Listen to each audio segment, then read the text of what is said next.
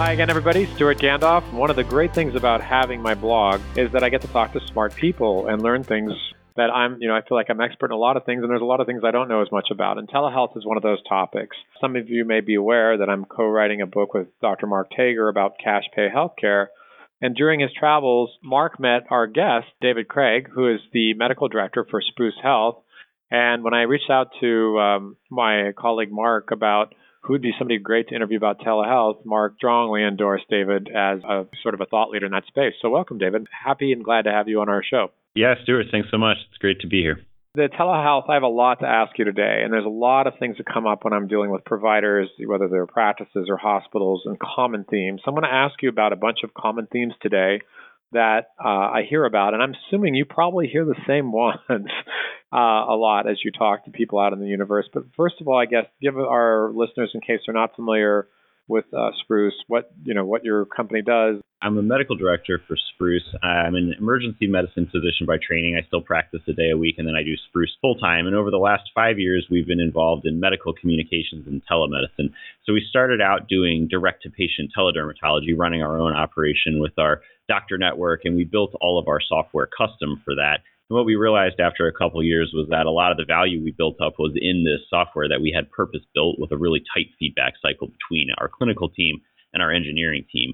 And so a couple years ago, we platformized that, meaning we made it available to any medical practice that wanted to effectively do what we were doing. And at that point, we also expanded it and added a huge number of new communications features. So now the Spruce Care Messenger platform allows any practice of any size, from solo practitioner to large multi site clinic or even hospital system, to uh, connect all their doctors and uh, uh, mid levels and office staff into sort of a uh, secure messaging and uh, video environment, and then also to be able to get in touch with their patient base. And that's either via phone, we do second lines and phone trees and VoIP and all that sort of stuff, or fax, so the traditional methods, and then also more novel things such as SMS texting or app based secure communication. And then, of course, telemedicine is a part of that. So we support the video visits and then also these adaptive questionnaires that we call spruce visits that can save you a ton of time in uh, triage and also definitive treatment. So we like to look at ourselves now as a one stop shop for medical communication, whether it's in your team or uh, with your patients.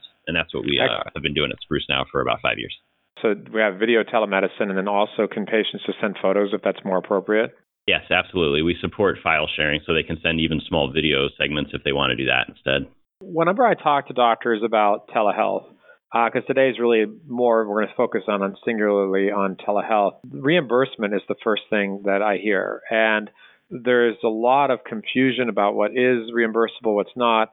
Uh, certainly, a objection is, oh my gosh, I have enough stuff I'm doing for free now. I don't want to add something to my plate. Can you give us a sense of, and I know it varies state by state, but kind of where is telehealth today in terms of reimbursement? In the classical sense of direct reimbursement for a specific telehealth visit, it's not great. It's patchwork and poor is the way I would describe it. So, starting with Medicare, they have a bit of an antiquated policy. I think their hands are tied a little, but it's not a, an especially uh, robust reimbursement climate with Medicare. And then in Medicaid, it's very patchwork, which, you know, as its nature being state based. There are some states that have amazing Medicaid uh, telehealth coverage.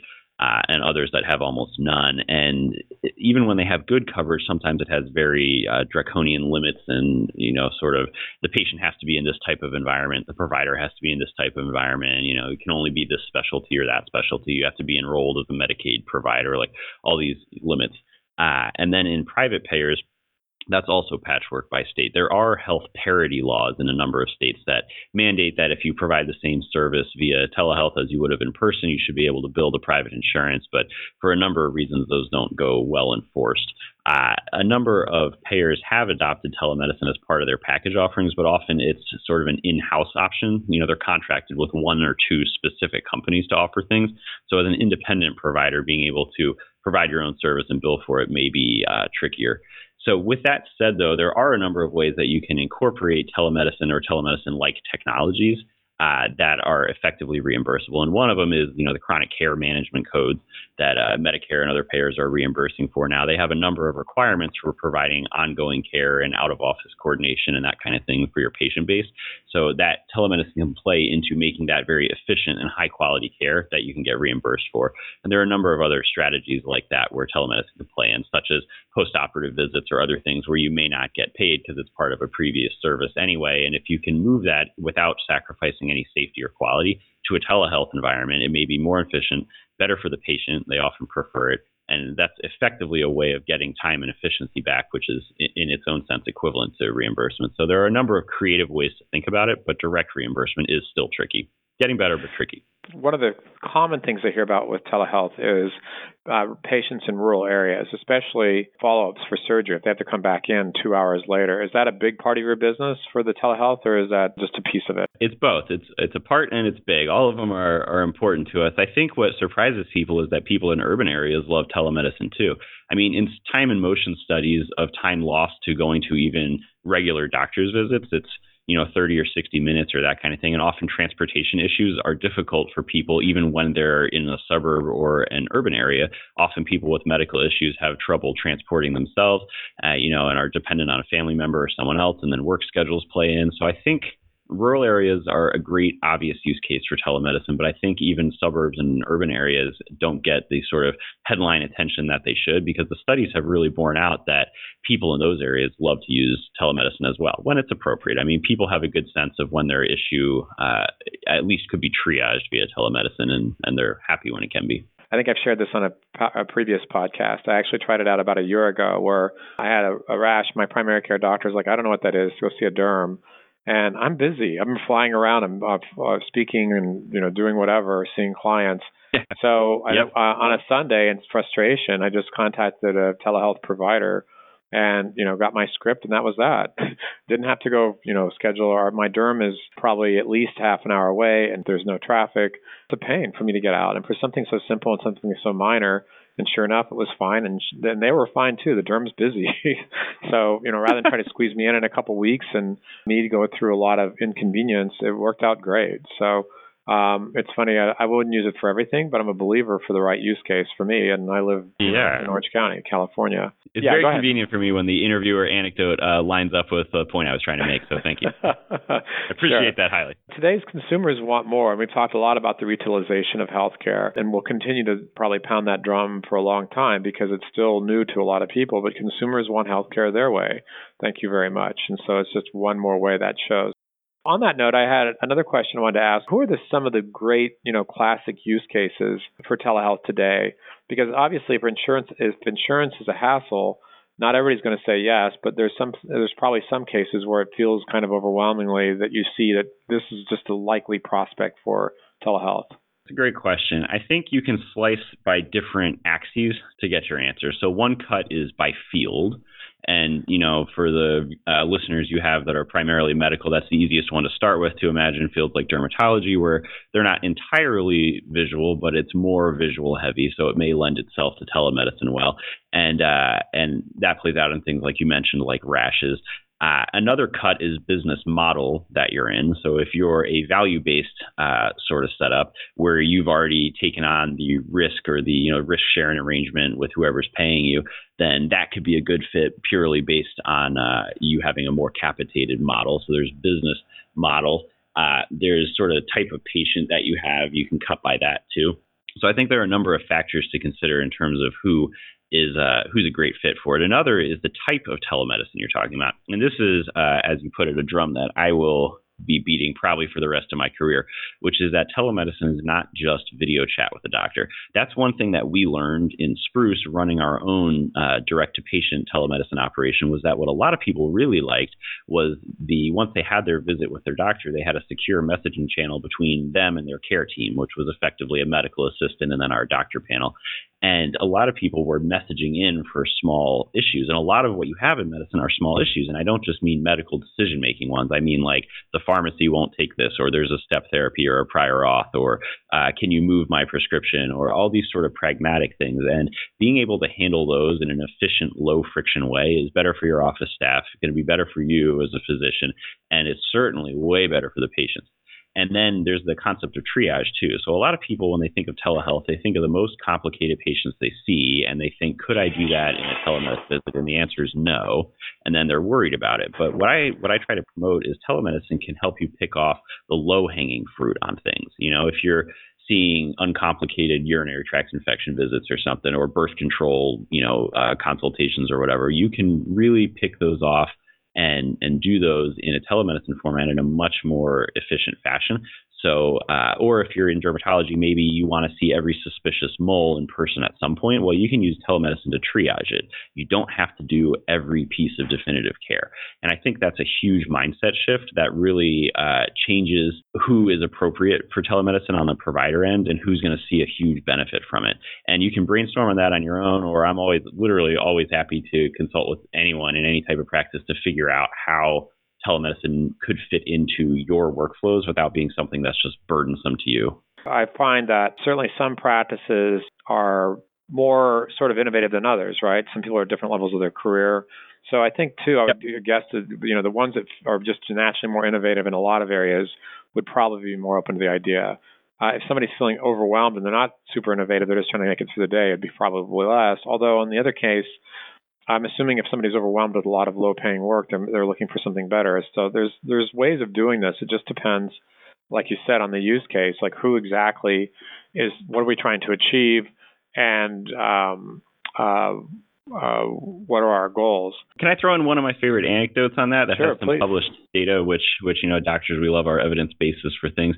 Uh, Kaiser, the Northern California branch of Kaiser, really does some great telemedicine research, and I've I've been a fan of reading their stuff for a number of years.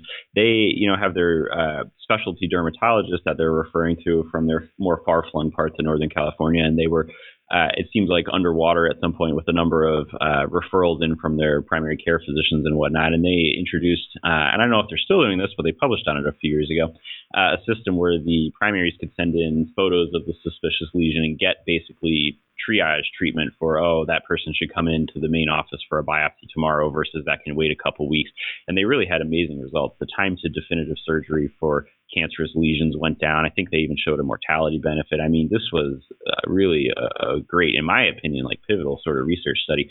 And you know yes that's within a large kaiser system but in my opinion there's no reason that smaller uh, places can't sort of uh, can't can't do that too. If you're a provider that feels like you're already underwater with the number of visits you have coming in, you can use a technology like telemedicine in some form or another to help prioritize those. Whether it's keeping the ones that really need to be inpatient or uh, you know in person, in person versus handling small stuff via telemedicine. And as you know, I think the primary thing there is better medicine, better results, better for patients. But as a secondary benefit, you could also prioritize things to in person that are going to you know be the the be the best billing for in person too. So that's a way that even if the telemedicine may not be directly paying, you're getting a better in person schedule in terms of reimbursement. In terms of our listenership, a lot of our uh, subscribers are either doctors, they could be hospital executives. They're really both on like large. We have people that are from very very large systems all the way down to single practitioners listening in today. Um, one of the questions I have for you is I find that a lot of people don't do things until they need to competitively. So, do you feel like telemedicine telehealth is a is a good competitive advantage? What have you found to that, even if it's anecdotal? Yeah, sure. I mean, I'm hugely biased, but yeah, I think it's a great competitive advantage. I think it would be hard not to offer it going forward. And I've written some blog posts on the Spruce blog about this, looking at surveys that have been done of different demographics, and everyone expects, you know, millennials and the next generation after them to have a preference for it. But it turns out that a good number of people, even in the baby boomer generation or Gen X, have strong preferences for it as well, and their reasons are different. Uh, it's not just convenience or a technology preference. There were things when they were surveyed, it's things like, I don't want to sit in a waiting room with other people who might be sick, or I've become mobility limited in my older age, so I want to be able to see a doctor for minor things without having to go in every time, or I've gotten older and I've gotten more regular doctor's visits and it's become a huge burden on my schedule, you know, so anything I can offload there is is an improvement. So what you end up seeing in these surveys is that there's generally a cross generational preference for having some amount of remote care be possible. And I'm phrasing it there as remote care to drive home the fact that again, This does not have to be you chained to a desk doing a 30 minute video visit with some patient. Like this can be secure messaging. This can be SMS texting. Like patients love that. This can be the sort of adaptive question sets that let the patient take their time filling stuff out and you take two minutes to review it. You know, there, there are many ways to make this possible. But yes, people want it. It would be weird, I think, in the future if this were not a much larger part of medicine. What about some of the obstacles if people are interested in this kind of thing? What are the obstacles that people face? Yeah, we talked about payment. That's a huge one. I think the other one is having a lateral thinking approach to your workflows. Everyone, you know, who's listening to this probably has some medical practice where they're very familiar with the workflows and where they get their patients from, how those patients are brought in for a new patient assessment, how they do follow-ups. Figuring out where telemedicine can fit into that. It's not necessarily a we're going to take the visit part and replace it with a video visit. Like that, that may work in some limited capacities, but honestly, the place where a really good communications platform and telemedicine can fit in may take a more nuanced approach that reevaluates that that whole thing like as I alluded to earlier, maybe where it really makes an impact is your new patient prioritization and scheduling and that sort of stuff. Maybe where it makes an impact is post operative follow up. Maybe where it makes an impact is retention and competitive offering and being able to charge a membership fee for extra access or that kind of thing. There are many, many places where it can fit into your workflow. So a common obstacle is having too narrow of a dream too narrow of a vision and you say, okay, do I want telemedicine? Can it replace a visit? Not one for one, therefore I'm not going to benefit from it. Done. So it's like a, a thought block obstacle. Another obstacle is medical practices are just very busy, you know, very, very busy a lot of times, especially procedural surgical ones. So having enough time to get your head above water to have the time to take a holistic sort of reevaluation of where you're doing things may be a significant obstacle in its own. We certainly face that regularly with practices, but uh, they are surmountable. I promise you. so, so I think that's that's a couple of the the big ones. Really, one thing you did not hear me mention is the medicine. The medicine is not an obstacle. If you have a bunch of patient types you feel like you can't see via te- telemedicine, that's fine. Like, do not try to force that uh, square peg into the round hole or whatever phrase you want to use. Like again, telemedicine can pick off low hanging fruit. It can, you know, illuminate efficiencies. It can prioritize things, and a lot of times it can do definitive treatment, but it does not have to do it all the time. And I think that getting people to realize that is a big barrier. We even saw that in our own dermatologists a bit when we were running that operation. Uh, a lot of the conversations we had were about whether we would be able to positively, definitively treat every rash picture that came in. And being an emergency physician, I was able to share a little bit of a, a different uh, professional mindset, which is that we don't have to. In the emergency department, we're responsible for identifying any sort of life or limb threatening urgencies or emergencies, getting them treated. And a lot of times we can't identify definitively what it is. And that's when we triage out effectively to specialists. But the specialists have a slightly different mindset, which is that they should be the backstop and really the final version of care for anything in their professional domain. And when you move to telemedicine, it might aid you to shift that mindset a little and realize that you're not going to be the backstop over telemedicine. You're going to do the frontline stuff, the triage, the easy definitive treatment, that sort of thing. And it, there's no shame or problem. In fact, it's excellent care to say, this is not something that we're going to be able to finish out on telemedicine. You need to come in, or I need to get you to a local in person sort of appointment, that kind of thing. So that that mindset can be an obstacle too, but again, very easily surmountable. Another question I have, and this is one that I think you'll find fun. I know I do. The uh, again, our company works with all kinds of healthcare practices as well as hospitals, lots of MDs, but also you know other professions like dentistry and other alternative care. A lot of uh, Marks has a lot of alternative care and integrative medicine kind of following. So there's a pretty wide variety of um, people we come in contact with. So, you know, telemedicine for, you know, one group is one thing, but what about where, um, you know, cash pay kinds of practices where offers are important? My loyal readers will know that an offer, the way we position it is it's a bite-sized piece of your services so people can lower their perceived risk so they can uh, sort of look behind the curtain before they make a full commitment. So the idea of an offer whether it's some kind of a screening or some kind of uh, video chat or whatever um, availability. Uh, do you have users using that, and how successful is that? And is that an opportunity we should be thinking about for those kinds of cash-based practices? Yeah, I think that's a huge opportunity. Uh, we definitely have a lot of cash pay practices. That was one of our initial very uh, organic fits with the Spruce platform. uh, a ton of functional medicine, integrative medicine, direct primary care, other other places that have a more direct payer relationship with the uh, patient receiving the services. I think being able to show value and availability and connectivity is very important in those contexts. So it's a natural fit. And then, as you pointed out, an offer can be even going one step further. I think that would be very easy to do on a telemedicine platform. Again, when I when I use that term, I don't just mean video chat. I mean you could even have an offer that's involving maybe a short, very short video visit, or maybe just being able to text a question or two, something that's a teaser that gets people interested, and most importantly, maybe starts humanizing you. If they found out about you in a digital medium, you know, they they may not realize that this is a legit service that you're offering, that there's really a person on the end of the line, and having a chance to demonstrate that can be invaluable and can convert that into a you know a happy, healthy, paying patient much easier than other things. One thing that we saw with the Spruce Dermatology Clinic was when we looked through our reviews on like the App Store and whatnot they were very positive, but a lot of them started with, wow, I can't believe this wasn't a scam. I thought for sure when I downloaded an app to get my app, you know, rash seen by a dermatologist, that wasn't going to be a real thing. But I looked it up and Dr. So and so is a real dermatologist and it really was them. And we're sitting there thinking, like, yeah, of course we didn't defraud you. We're not terrible. But what you realize through that is that the lens that people come at when they're looking at an ad on their phone or something is like, you know, it's their phone. They're not used to spending money. They're not used to getting real medical care. This could be a scam. And any way that you can get yourself and your practice over that credibility hump, I can't help but think that's not going to pay off in terms of long term value. Well, it's such an interesting idea too, as we've been talking about different use cases. Like, I hadn't even thought of capitated care. It's fantastic if you've got a capitated care, right? So it's a, it's triaging with your patients. It makes all kinds of sense.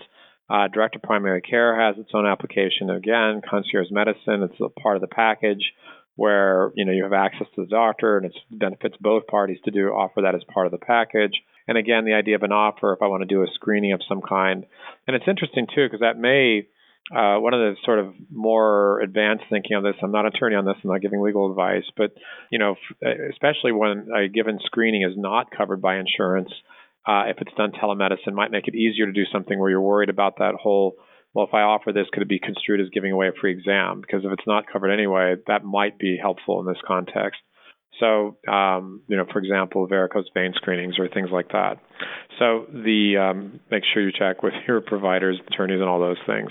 Uh, any other comments wrapping up here, uh, that, or any other insights, things that I should have covered that I've, you know, just didn't occur to me, or like really interesting things you've observed along the way? The biggest one is just a little bit of what we were talking about before. you said your listenership goes from solo providers up to large systems, and you know what we've seen is the people who've been on, you know, successful on Spruce follow that same model, and it doesn't have to be our platform. There are other ones too, but it's just what I'm most familiar with. I mean, we have solo mental health practitioners. That's a big demographic for us that uh, find a lot of value up to large systems, and they're using it in entirely different ways, which is where I've just slowly accumulated that anecdotal evidence that telemedicine is not one thing. If I could probably impart one message, it's that one. Telemedicine is not one thing. It's not one technology. It's not one type of messaging or video or audio.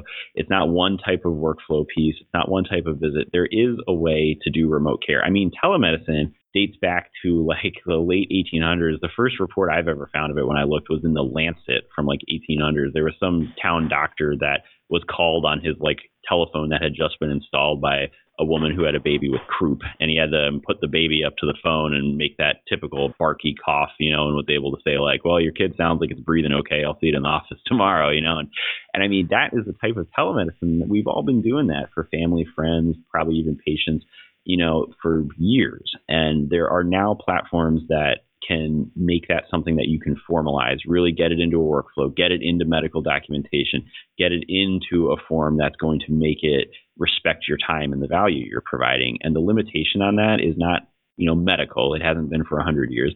It's not uh, sort of pragmatic. There are ways to work it into your flows and it's not going to be payment either. The limitation is going to be vision and desire to do it but I promise you, there is a way that it can make your patients happier, your practice more efficient, and probably your bottom line better as well. There is definitely a way.